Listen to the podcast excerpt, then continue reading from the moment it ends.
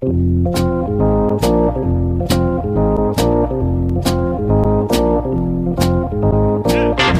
us a little bit about what you saw and, and, and being able to relay that message to Cora when you watched Kimbrel pitch and, and kind of help out so he wasn't uh, tipping his pitches. So tipping pitches, we hear about it all the time. People at home understand what tipping pitches is all about. It's amazing. And That's remarkable.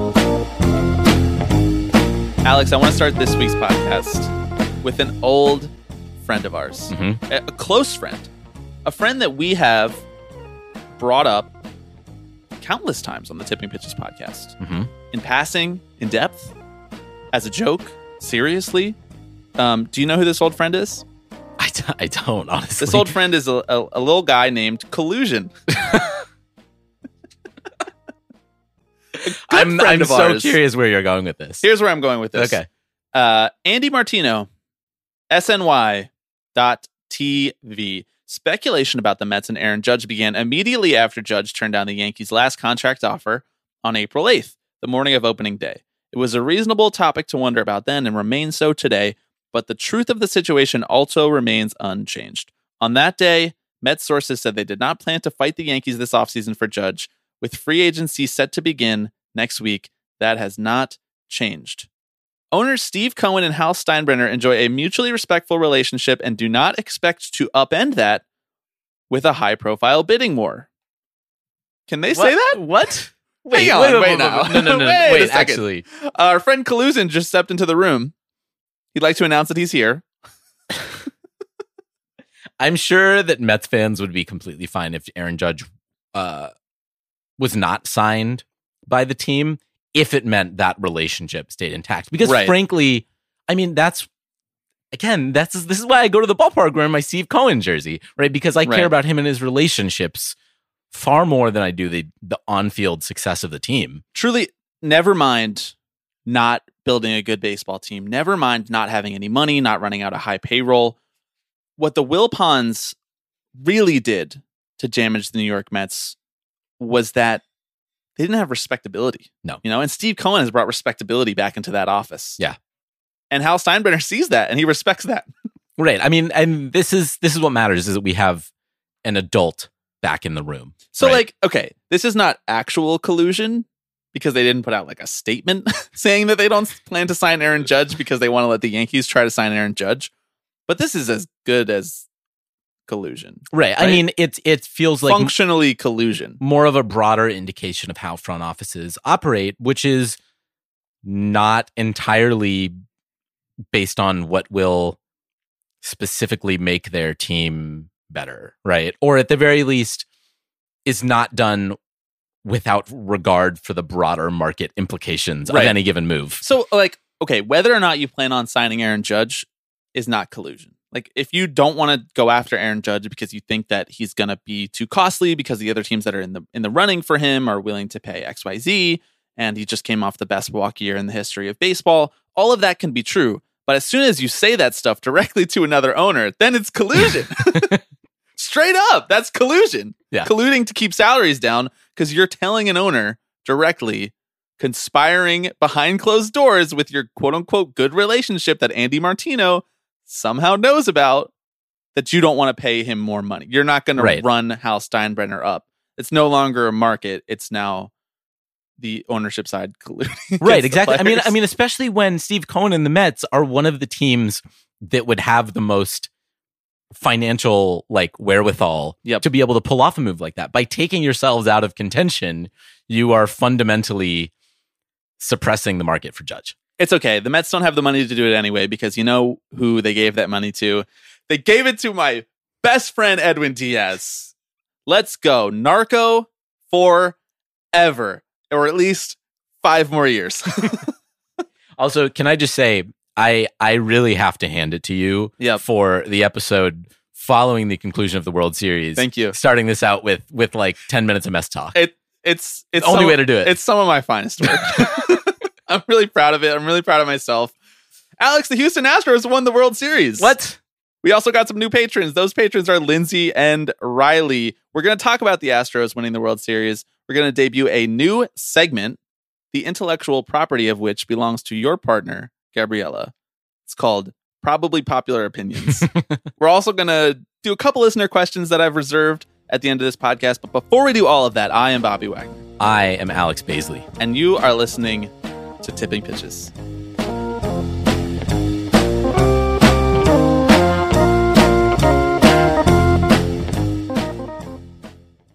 Did you see that the Astros won the World Series? Did you check that one out? I did see it come across my Twitter timeline Mm-hmm. that that had happened. Mm-hmm. Um, Well, I know you didn't watch the actual game. I was going to put you on Front Street right now. Yeah, no, no, no. Alex didn't watch the World Series because he's a coward. All right. I did not sit down and watch Game Six in its entirety. Yes, I. Um, I was I was at a concert. Sorry, so sue me. I'll tell you what happened. Um, Yordan Alvarez remembered how to hit a baseball, Uh-huh, so the Houston and, Astros and won. then some. Yeah. um, I was trying to surreptitiously um, pull up YouTube TV on my phone in between songs. You Bleep know, that. just I'm a little- that. Nope. No free ads. no, no. yeah. It didn't mean that I actually saw the the Alvarez home run. Um, I did see the end of the game, Yeah. which ended in um, less than dramatic fashion. foul territory. There should be. we need to Uh. pass a rule that says you're not allowed to end the season in foul territory. right, exactly. Yeah, it's kind of like Pablo Sandoval, Kyle Tucker. No, just let the ball drop. Come on, let's keep playing. Yeah, it's kind of like when you foul off a pitch with two strikes. It's like, okay, well, that one didn't really count. You Yes. get to do it. you get to do it one more time. Speaking of fouling off a pitch with two strikes, Kyle Schwarber, what are you doing, baby? Come Oh. on. Just kidding. We're not going to talk about individual plays from the World Series. Let's start here. Good World Series? Bad World Series? So so World Series? What do you think? Frankly, I thought this was a pretty damn good World Series. I did too. Like as far as World Series go that don't involve any of the teams that I might pull for, I feel like this is about as good as you can get, despite the fact that the you know the Phillies after their kind of magical run uh forgot how to hit. Yep. which kind of hurts hurts your chances a little bit. The the atmosphere of it all. Can you win a World Series game when you don't get a hit? Is that possible? I there was so Anything is possible. It just hasn't happened yet.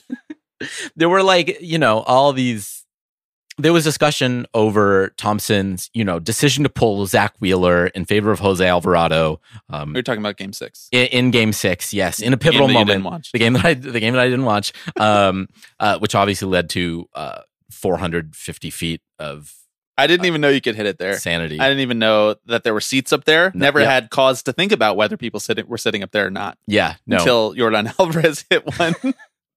but but point being didn't didn't matter didn't Nope. matter if it was wheeler pitching didn't matter if it was alvarado hitting if you can't score it's it's not really going to do anything for you I forget who actually said in their in the post game whether it, it was it was either it was one of the Astro stars. It was like Bregman, Altuve, or Verlander said it's not every day that someone hits one to dead center and it's still a no doubter. yeah but this one was such a no doubter. unreal Uh, so four games have happened since we last talked on the podcast. We live streamed one of those games for the listener's sake at home and for my sake, so that I can reorganize my thoughts. Um, let me just quickly give you a one line summary of each of those games. Game three, the Phillies hit five home runs, set the World Series record. They won seven nothing. Game four was the one that we were streaming, a combined no hitter. we were just streaming that game. the duality of man We were talking about milk. Yep. We were t- we were doing deep deep investigation into the PitchCom website. we we we, were- actually really We were, were hacking into it, guessing passwords. More to people were pulling up like the page source yeah, more to come later in this offseason, Yeah. frankly. Uh, it was a combined no hitter between Framber, uh, uh, Bryan Abreu, Rafael Montero, LOL, and Ryan Pressly. Astros won 5 nothing. Game five, I think best game of the series, Mhm. honestly. 3 2. A lot, a lot of tension. A lot of tension. Basically, every pitch was one pitch away from Yeah. tying the game. Mhm. There was a lot of traffic. Justin Verlander started this game. A good start from him, not a great start. Got his first World Series win. Um, and Pressly got the five out save, which was fucking impressive as hell. Uh-huh. it was not On easy the road against the heart of the order, and he got it done. Yeah. Uh, and then game six, of course, we've we've talked about it. We've already explained Yordan three run home run. He finally wakes up.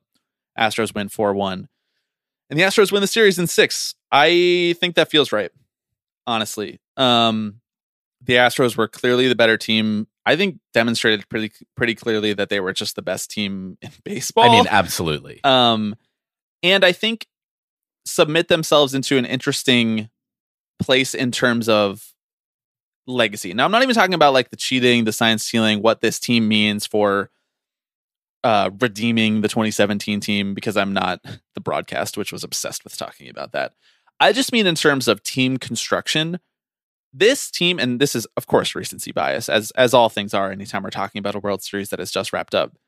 The way that this team was constructed is about as perfect as it gets. Yes. And I know we've joked many times that the real cheating is the fact that the Astros can just turn anyone into a fucking amazing baseball player, but it really does feel like that. And you look up and down the lineup, and there's really only like one or two or three max spots where you don't feel good about the person coming up and you don't feel good that they're going to give you a great at bat.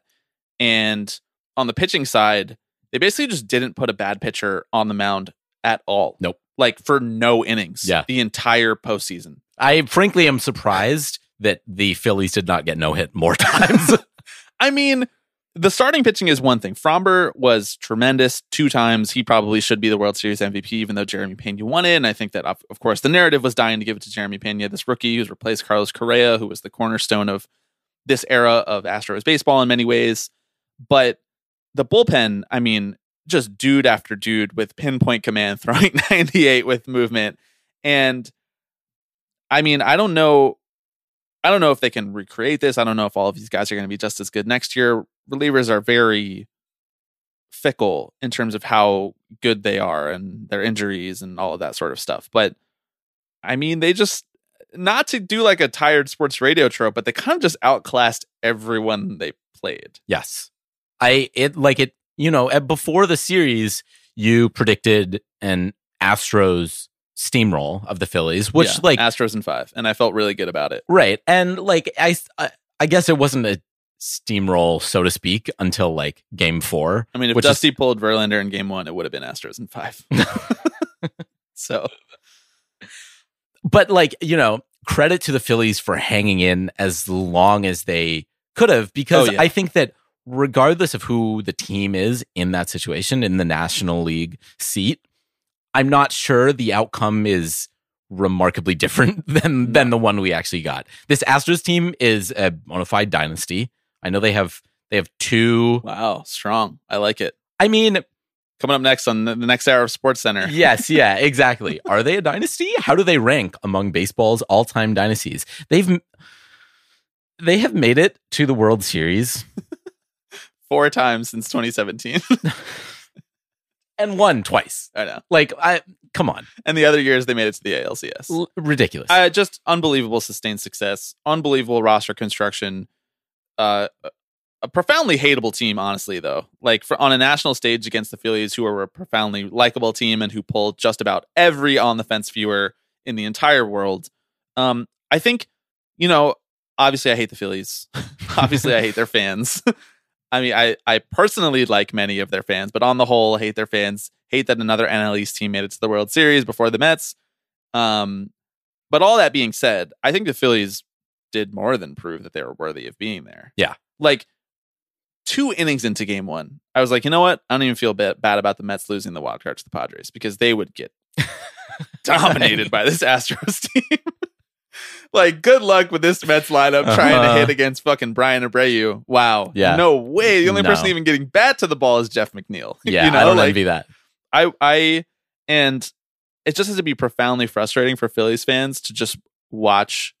I imagine it probably reminds them a lot of how I felt in 2015 against the Royals, where they were just like the Royals were just slightly better at so many things. I know. Cumulatively, that leads to you losing the series in five games, or you losing the series in six games, and one of them being a no hitter.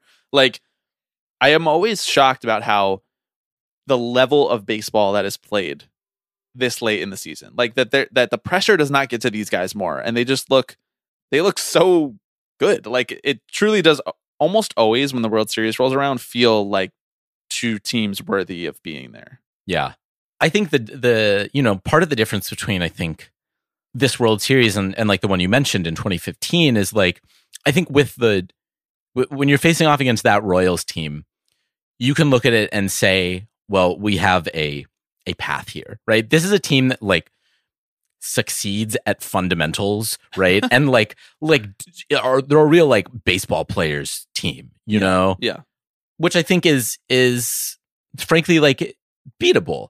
This Astros team is like you're playing MLB the show and you've traded for all the good players, right? It's kind of like Except Kyle Chico's Schwarber, who was doing his damn best on the other side. He's Yes. just he's like, I'm just gonna hit one home run per night. Mhm. If you guys could get on ahead of me, that would be great. But Yeah. if not, then I'm just gonna hit a rocket shot solo. Yeah, I can't even begrudge him for laying down a bunt with two strikes. You know, at that point, what does he have to prove? He's done his part. Um, you know, you're right about that. But the one thing that I will say to to pivot back to game five, I know we've been talking a lot about I've I've been referencing a lot my sort of like five pocket rules for a perfect baseball game that I talked about a few weeks ago before the World Series started. Um, as we were like halfway through this this postseason.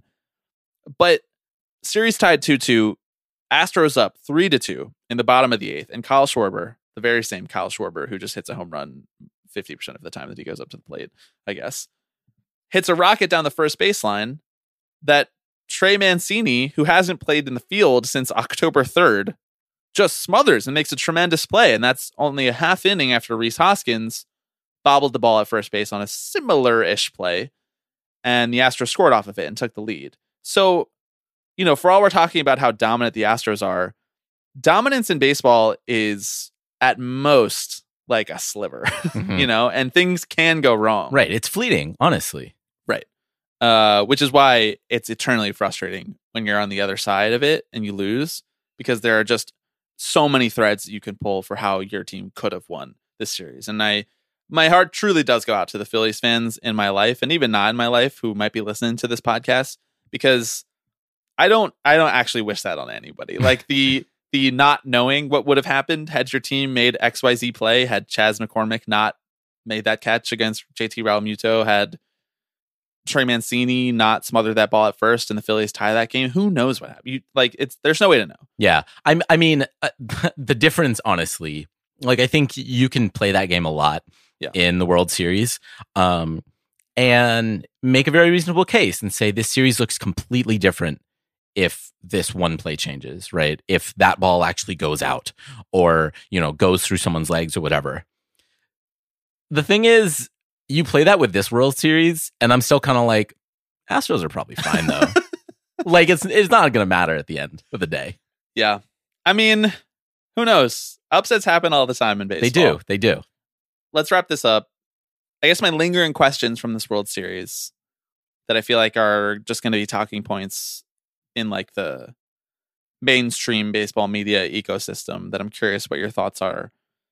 Number one being Dusty, hmm him being sort of the figurehead, the rallying point. Are I don't know. I guess were you surprised because the the baseball real world really did feel like they sort of coalesced around him. Why do you think that is? Just because he's gotten so close so many times, or what?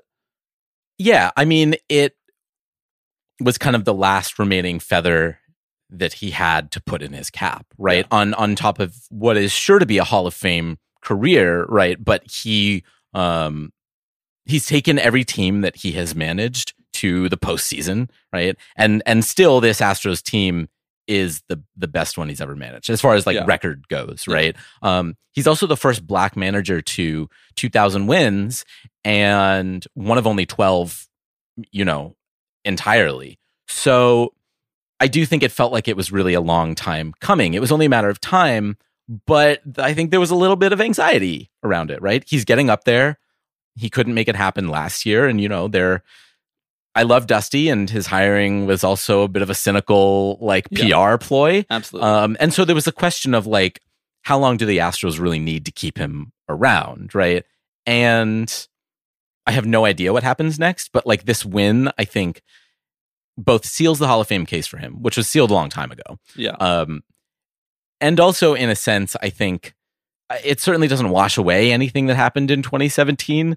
But the Astros can now say, "Look, we we did it clean." Okay. That was my other thing, the other lingering question, which everybody seems to want to talk about again, Mhm. is what is the impact that this has on the Astros' reputation? Don't care. How much does it matter? Don't care. And do we even need to opt into this conversation? Is No. this something that No. is necessary from a talking about this team perspective? Nope. See, the reason that I, I mean, I I understand, and I personally agree that I I was able to just kind of watch this team without really thinking about all of that stuff. Of course, there are a few players that that reputation will always kind of follow them around. Altuve, Bregman, Gurriel, mainly being the three hitters that are still left over from that 2017 team. But it did seem to be like the dominant story, whether we wanted it to or not. And I, we don't even get to make that choice. Like the broadcast decided to foreground that. The Ken Rosenthal doing did a sideline report in the ninth inning when it looked like, or maybe in the eighth inning when it looked like the, the Astros were going to pull it out, talking about how many different players there are on this team and basically trying to put this story to bed. And I'm like, didn't we just do this a year ago? Mhm. Just because the Astros didn't win doesn't mean that the team is still is not different Right. anymore. Like they didn't bring back all of the 2017 players because they didn't win last year. I just I wonder like are we going to be talking about it in 50 years? 60 years? 80 years? If the Astros win the World Series in 2140 on the moon, are we going to have to say like, you know, this isn't the same Astros team? Mhm. I don't know. It just it feels like the lowest hanging fruit. And in many ways, obviously the broadcast decides to grab the lowest hanging fruit most often because it is the widest appeal story that most people know about these teams. But at some point we have to make an active choice to just have this not be the thing that people talk about. And it can be the reason that you root against the Astros, whatever. That's fine. Yeah. Like the organization is still fucked up in many ways. And it, it's not just the sign stealing. This is the same organization, the same owner that decided to hire Brandon Taubman, decided to stand behind him until it was not publicly possible for them to do that anymore.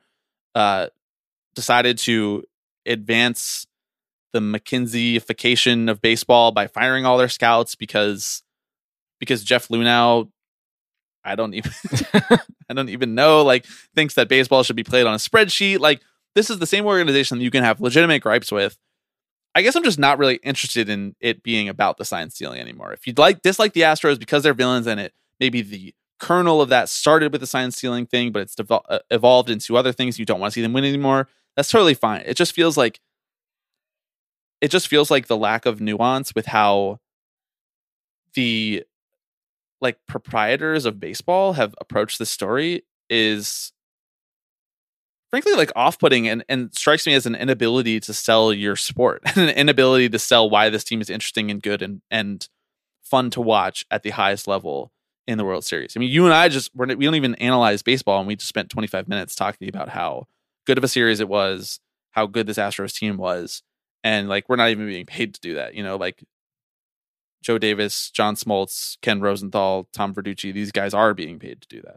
I mean, I think I'll say speak for yourself. The the Black Sox scandal is the reason I still don't root for the Chicago White Sox. no, I you're you're completely dark right. mark that, on the like, game. It really was. It it impacted everything. It's why we're still talking about it today. We open every pod with a moment of silence. We don't. We I don't leave this part in, but Alex and I hold a moment of silence for the other team. Yeah, the Reds. The- the- yeah, the- I can't make these moments up. no, I you're you're right that like I I completely understand why people are holding on to this. It was it was very brazen and and blatant what they were doing and I think the manner in which they they cheated really does have an impact because it was so sort of out in the open and Yeah. and like crude that people are almost like, are you kidding me that you guys got away with this? You know? Because here's the thing is that every team at one point or another is looking to find some sort of edge, right? To give them that advantage on the mound, at the plate, whatever it is. It may not go to these lengths, but you know, I, I, I caution people at looking at this sort of thing in black and white terms, right? Yeah. That the Astros are bad and the other teams are are, you know, capital G good. And it's like most of these teams exist in that, you know, putting it lightly, moral gray area, you know? And so if this impacts No, dude, John Middleton on the up and up. No, he's good. He's totally good. straight as an arrow. Mhm. the cigarette company was all good, man. Like he- they definitely, it was all good for society. He was again. You have to look at it in the context of the time. That's everyone was doing that. Everyone was selling their family's cigarette company to make enough money to buy a Major League Baseball team. We were all doing it. Yeah, I I understand why people hold on to the scandal and why it will be a reason that people you know feel this taste for the Astros. I just think that like after this World Series, it's not really worth like trying to couch everything the Astros do Yes. in, in in that as like a reaction to that or as something that is disproving that. I think that the thing that bothers me the most about it is that it just seems uninteresting. It can be interesting to you personally as a fan. It can be the reason that you dislike this team. You can root as hard as you want for the Phillies. I saw many people that I like and respect intellectually and personally sharing that opinion, having that view of this series. And that is totally fine. But when you are a reporter, when you are an opinion columnist, when you are a broadcaster, when you are the person who is trying to tell the next generation of baseball fans who are watching this World Series why they should be interested in it, it just seems incredibly retrograde to continue to talk about this team from 2017. Like, if I wasn't invested in it then, why would I be invested in it now? Like, can we just, from a marketing our sport at its most pivotal moments perspective, find fucking anything else to say? Just anything else to say. And if you want to do it in your column a couple days later, that's fine. But on the actual broadcast, I don't know why it just really bothered me. Like, can we like can we just not do this on the broadcast itself? Can we not do the quasi apologia, quasi reaching out to the other side who's still mad about all of this stuff, ham handed way of talking about this sign stealing scandal? Like, who who is it serving other than like intellectual the intellectual laziness of the sideline reporter giving it? Yeah, I mean, I certainly don't think it's serving anyone. I understand why they do it, right? Because there's a broad swath of baseball fans who are still holding on to this dearly, right? And But so, like, those fans are not like they're not like thank you Ken Rosenthal for acknowledging that there are still five players on the team from 2017 and now I mean, I, I, feel don't know. They might, vindicated. they might be, I right? am Like, selfish. I am I- wrong. you I am right. like- I swear I'm right. swear I knew it all along. I mean, I think there probably are people out there who are like, No thank way. God No, Joe thank- Davis is is talking about is you know is is bringing this up. But he wasn't like chastising them. Like it was I mean, no, literally I know, just I like know. There are five players that were still on the team from then.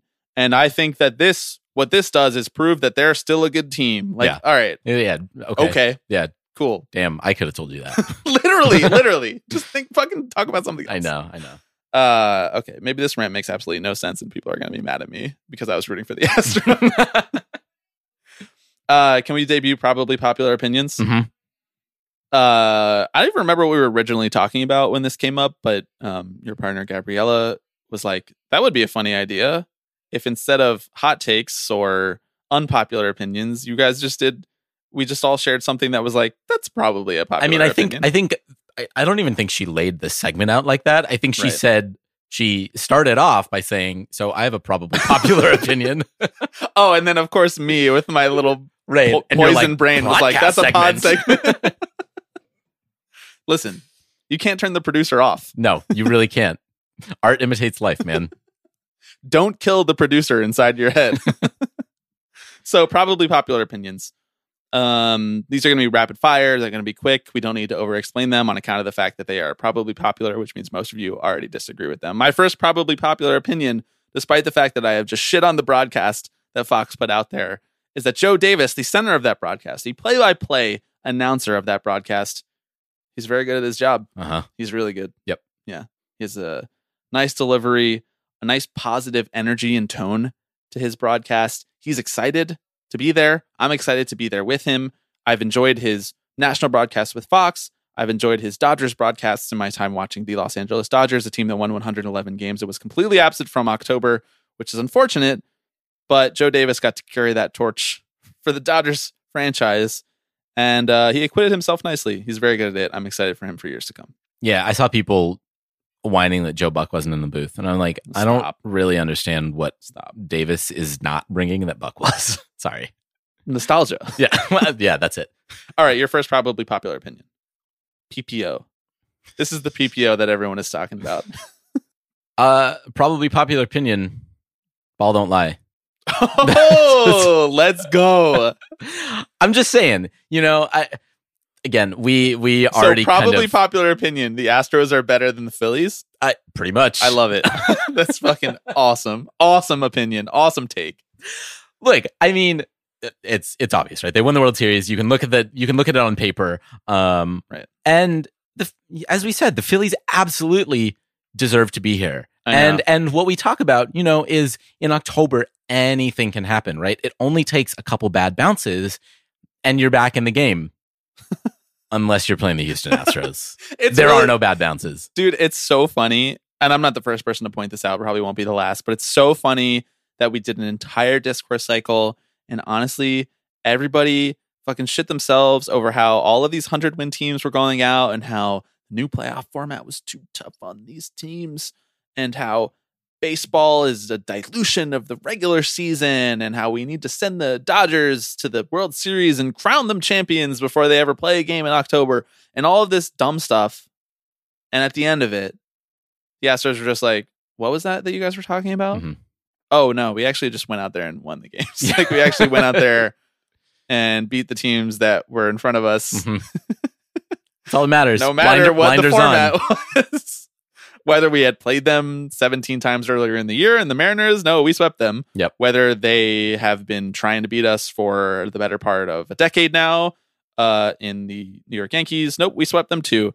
Whether they were the team that just eliminated the 101 win Braves and the Padres who eliminated the 101 win Mets in the Philadelphia Phillies, no, we beat them in six and we could have beat them in five. And we basically outclassed them at every position except Bryce Harper. Yeah.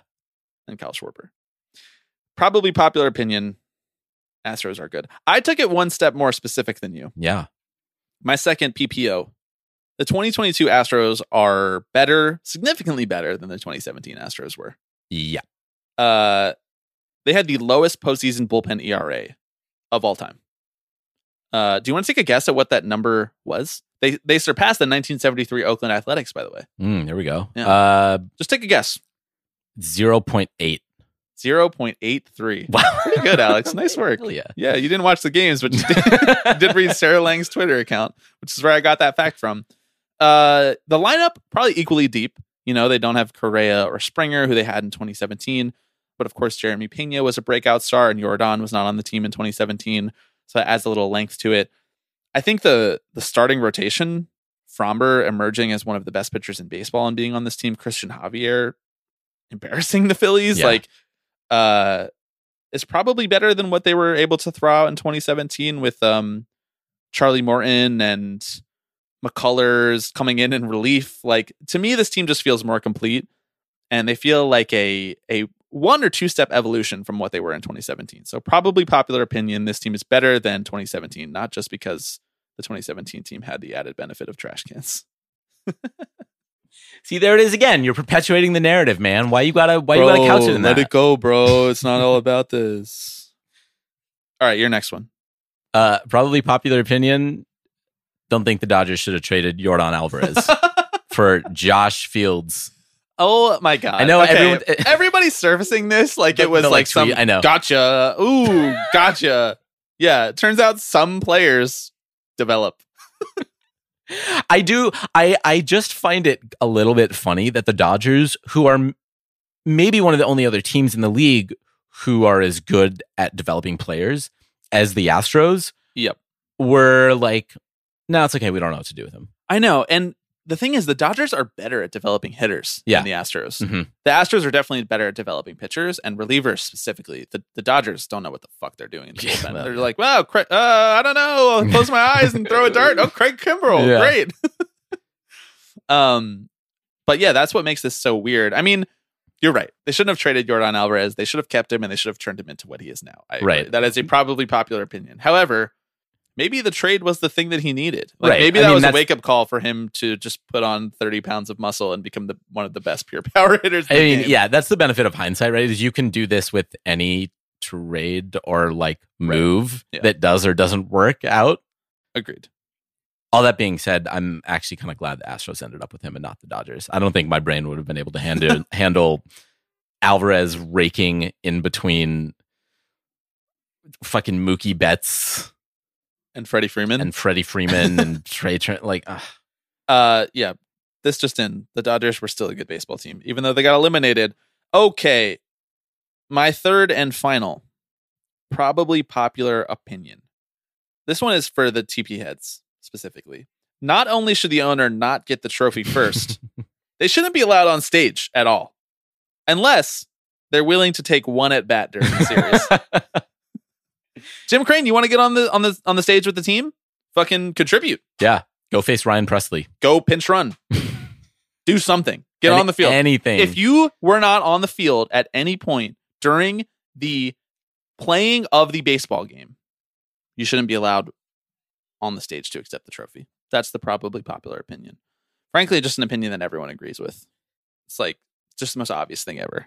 I- Rob Manfred handing the tro- Rob Manfred, the most hated man in baseball, handing the trophy to the owner, one of the 30, 31 most hated men in baseball. Yeah. handing it to to him first. Yep. Also, they Yes. are always first in line. The man who signs the checks. Listen, Alex, they write the checks. Mhm.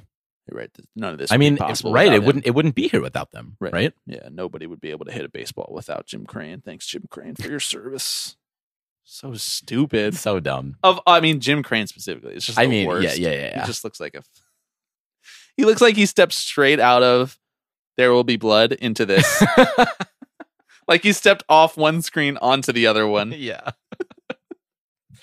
Like, okay, dude. Yeah. Get this man the fuck out of All here. right, your third and final, probably popular opinion. This is a hard phrase to say. It is. I know we can workshop it a little third bit. and final PPO. Um, my third and final one, uh, and I'm sorry, I'm cheating a little bit because I'm I'm not going to do World Series. Cheating Yeah. Oof. on the pod about the Astros. Mhm. Likely, likely story. I'm banging the trash can. Nobody can hear that. They, Nobody can hear that. It's fine. I'm leaving all this in. Cool. Um, I I'm only bringing this up because I don't believe we we talked about it on last week's episode. Uh, booing politicians at sports events, good, Yep. so good. Man, Ted Cruz really got A rocked. National pastime. yeah. And you know, I again, under no circumstances do you have to hand it to Yankees fans, but. No, just just really good. It's it's the kind of thing that warms my heart. Frankly, I don't even, uh, no matter who it is, Right. Just yeah. This is across this. We can re- reach across the we aisle. can, we can reach, acro- boo reach any across. politician. You really can. Here's the thing. Why just at sporting events? Why not boo Ted Cruz at the grocery store? yeah, Why not? He doesn't go to the grocery store. Why not boo Ted Cruz at the Michelin restaurants that he probably eats lunch at? I mean, this does happen from time to time. right? And- but everybody gets so upset I about know, it. and then it's like a it's discourse suddenly of like okay let to do it. At, politicians eat. yeah. I'm gonna write that column. let politicians eat their popcorn in peace. Yeah, exactly. Ted Cruz Just wants, wants to enjoy to glizzy. watch them run around and play baseball, even though he doesn't know the rules. Yeah. I'll bet you a million dollars, a million dollars, that Ted Cruz doesn't know the rules of baseball. No, he's probably like, it's extra innings. What's the man doing out there on second base? What? Not in the playoffs, though. Not in the Oh, playoffs. yeah, true. Again, another another farce, by the way. that Rob Manfred is like, listen, I know this rule is total bullshit, but we're gonna keep it. Right. We're gonna keep it not during the playoffs. So, do, are they keeping it during the playoffs in the future? Do we know no, that? no, no, no. It's So it's ju- it's continuing gonna to be be, the just same like thing. it is. Yeah, Okay. just only in the regular season. Just another way the Major League Baseball devalues the regular season. Okay, that's all of our probably popular opinions. Boo Ted Cruz more. I love it. Yeah. Great work. Do you have anything that you would like to say as a final takeaway from the 2022 Major League Baseball season? It's over. It's done. I'm so sad. I'm so I always get so fucking sad. I Ev- yes. Like the day after the World Series, every year is the worst day of the year for me. Yep. It's just real brutal. I know. You know, the second that the last out was made, I just kind of got quiet Mm-hmm. and I got sad. And Phoebe, I turned to Phoebe and I was like, it just makes me sad. And she's like, why? Because there's like no more baseball or or what? And I was like, yeah, that, but like it's not just that. It's that I'm watching all of these players and all of these fans so happy, and I just don't know if I'm ever gonna have that. it's like every celebration I watch is a celebration that it that I didn't have. It's just another stark reminder you, the protagonist that of I've baseball. never felt this. Every year, 26 years of my life, it's ended in disappointment. Mhm. Every single year. And once I have it once, it's over and done with. I never have to complain about it ever again. But until I have it that yeah, one time, you think you think you never will? Well, I'm, it's not that I'll never complain about the Mets, but I will never At have least you can say it's happened in your I will never have that dread well up in my stomach when I watch another team win the World Series. I will instead think back to when the Mets would have won it. You know, like from whenever the Mets win the World Series, if the Mets win the World Series, from every year on from that, every time I watch a World Series end, I will always think how I felt when I watched the Mets win the World Series. Even now, I think how I would have felt had I been alive for 1986 because I've watched it so many times. Uh-huh. You know, like, but we don't have that. We don't have that. And so that is part of what informs my dread and depression when the baseball season ends. It's a bummer. It's a real bummer. It really is. I mean, I yeah, this is my like seasonal depression, right? is just the off season. This is my probably popular opinion. It's better when the season is still going. All right, let's take a quick break. We'll do two very fast listener questions, some final thoughts on the season, and uh, and a preview of the next couple weeks because I am going to be gone. So we're going to have a couple banked episodes that I'm really excited about. Uh, but all that after the break. Time we have wasted on the way. All right, Alex, I have two questions for you from the wonderful listeners of the Tipping Pitches podcast. Both of them cropped up during the playoffs. And because we're not going to be doing a, a podcast in real time for the next two or three weeks, I wanted to answer them before they got buried. Before they got buried by the passage of time. One of them comes from McKenna, who was just on this podcast just a month ago. McKenna says, My question is what percentage of what is the percentage breakdown of Bobby versus Alex tweets on the tipping pitches account? Mm, good question. It's changed over time. Yes. I think. Uh, I do think you used to tweet more than me yes. Yeah. Yeah. From Yeah. the Yeah. TP account. Uh huh.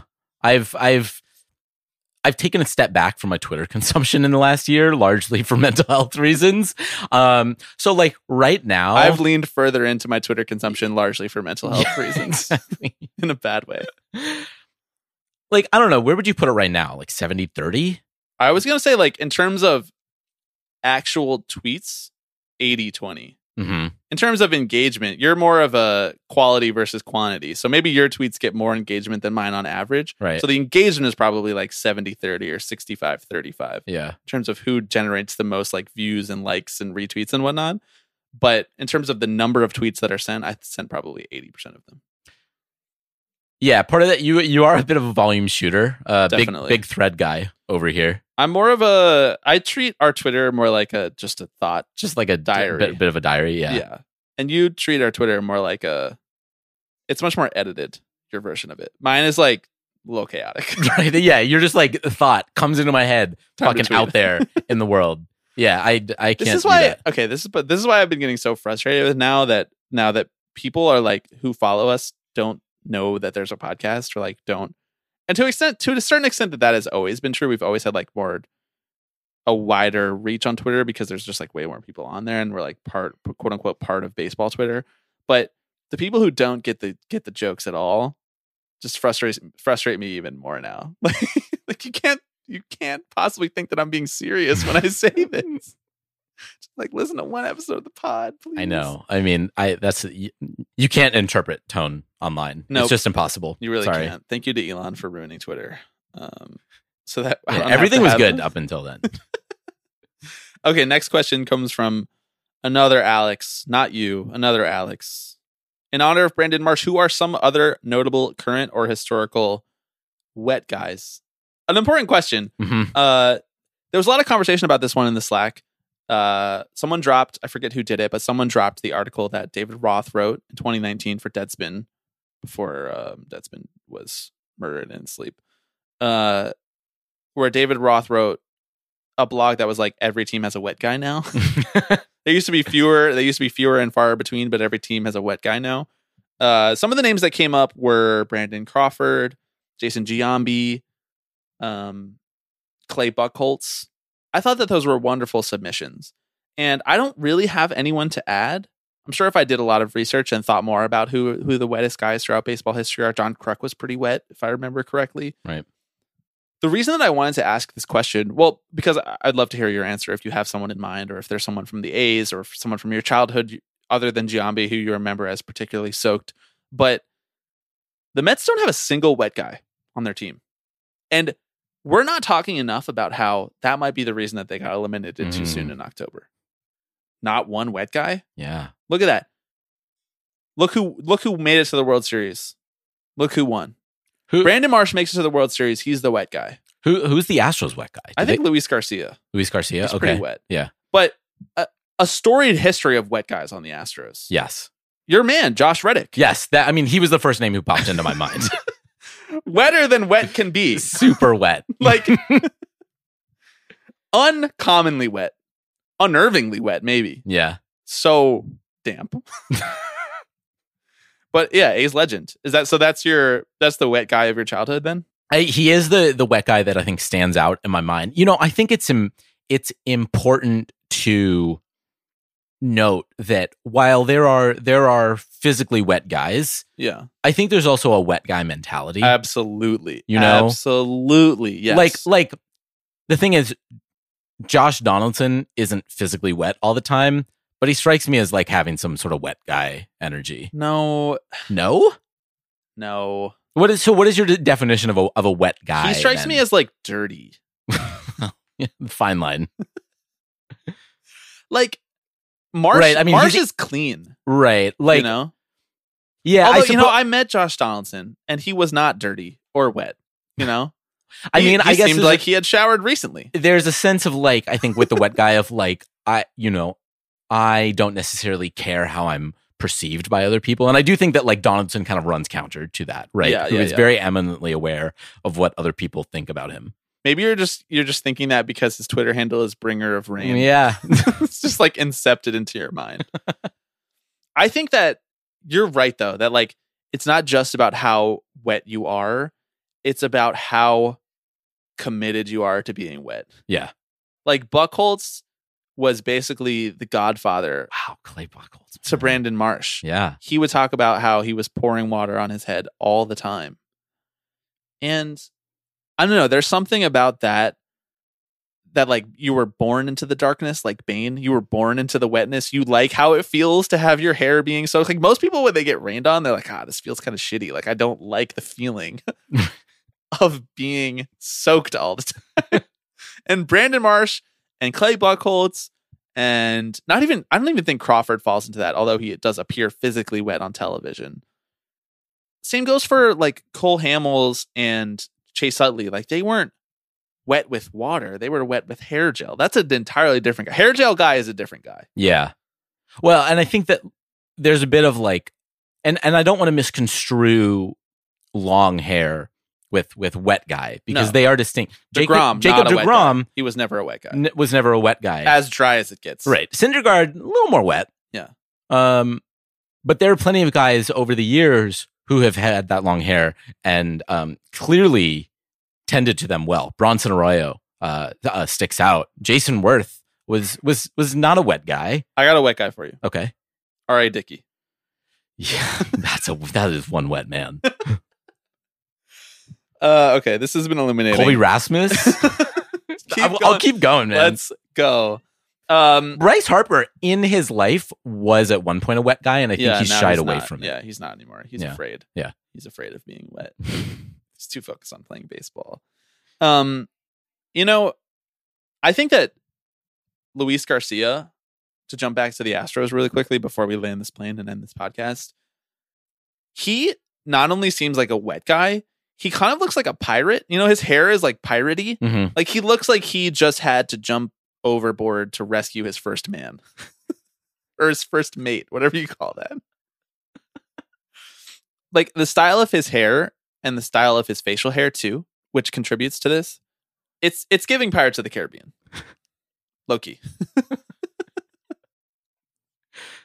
Uh, yeah, he's the only pirate who's going to sniff the World Series anytime soon. Man, can you imagine Bob Nutting getting the trophy? He wouldn't even know what to do with himself. no, stop. I don't want to think about that. All right. Do you have any other wet guys, or should we should we land this plane? I I, say. I think we should we should land this plane because I, I I'm strolling through photos of baseball players right now, and we could probably go for a while on this. There's a deceptively large amount of wet guys. I mean, there's a reason that that Roth wrote the piece. Yeah. maybe we should just He have was- him on. he to was talk right on about that. it. We should Yeah. just have him on to talk about it and the whether or anatomy of not the wet guy. he really thinks that it, it that it adds to their skill in Right. any way because he would be the person. Right. Well, what that. characterizes a, a wet guy? We'll just have to wait and find out. Uh, okay. That does it for this week's episode of Tipping Pitches. That does it for the Major League Baseball season as well, which is wild to say. I can't believe it's over. Uh, we've teased it a few times now. We have new T-shirts, new merch coming out. It'll be a t two T-shirts, sticker, and a crew neck sweatshirt. Can I say that? Is he allowed to say that? Can I say Oh that? God, Can I tell what? people a crew neck Oh sweatshirt? my God. the crew neck sweatshirt i'm excited for for the winter i hope that that stuffs my stocking this year um but i really in reality i'll probably just order it for myself so look forward to that uh i want to thank people specifically for coming out to our live stream i know i mentioned it already that we live streamed game four of the world series the uh the game that ended up being a, a no-hitter for the houston astros Yeah, which we talked about approximately not at all. like three minutes Yeah. maybe I think it was three the seventh inning, and we were like, "Yo, Oh, there hasn't been a hit yet. That's what is going on?" um, I I had a lot of fun doing that stream. I had a lot of fun with all the people who came out. Thank you to everybody who came on stage, asked questions, shared comments, concerns, thoughts, milk facts, helped us get to the bottom of PitchCom's website, HTML, all of that good stuff. Uh, maybe we'll do this in the off season if we get really bored. Maybe we'll we'll do a little playback stream of a little Dominican Winter League and just get really weird with it because don't need to talk about those games as opposed to the World Series where we didn't talk about it even though we should have been talking. yeah, right, about it. exactly. Maybe that's the perfect format for us. Um, I wanted to give people a little heads up in two weeks. So I'm going to Italy. So I will be out, we will be out for the next two weeks. So we okay, yeah, he's going to studies Italy. abroad. Oh my god, so cool, Oh my God. amazing. So I I will be gone for the next two weeks. Um, so we decided to bank two podcasts for you. Next week will be our dumbest things of 2022 with batting around, which is just a just a tremendous, downright tremendous Just podcast. One so of the best Mo- podcasts that we do every year. My favorite one to do. and I am already excited to do it next year. That's how good this podcast this podcast was. So that's next week. In two weeks, we will be having an interview with the, the filmmakers for a documentary called The Last Out, a, a doc about three Cuban baseball players and their journey to try to make it to affiliated ball to get signed with a Major League Baseball team. Um, those gentlemen are named Sami Khan and Michael Gassert. We already watched this doc. We already had a wonderful conversation with those guys and we're really excited for you to hear that. I would just say that you probably want to watch the documentary before listening to this conversation, um, because I think you'll get the most out of the the the podcast episode if you do watch the doc ahead of time. That's not to say that you can't listen to it. Because Yeah, I think still that- I talk think- a lot about just the system in general. Yeah, the conversation I think was very illuminating, regardless. But so it, it, the film doesn't necessarily feel like a prerequisite for the conversation, although it's It's a lot about the movie. it's yeah, it's a lot about the movie, and I think that all of our listeners would enjoy the movie on its own merits. So I think you Yes. all should watch it, re- regardless of whether you listen to that episode or not. Yes. So wanted to flag it for people a couple weeks ahead of time so that you can carve out some streaming time at home to check that out. Quick shout out to the five members of the Alex Rodriguez VIP Club tier. We have so many of you that we only have time to shout out five every episode. Thank you to all of you, though, and specifically this week to Jake, Craig, Ben, Tristan, and Drake putting out new music and signing up for the Alex Rodriguez VIP Club tier. Boo, boo. boo. What a bad joke. Uh, thanks to all of you. Alex, send us home. 2022 baseball season, 2022 World Series champion Houston Astros. What do you have to leave the people with this week? Uh, nothing. Now what?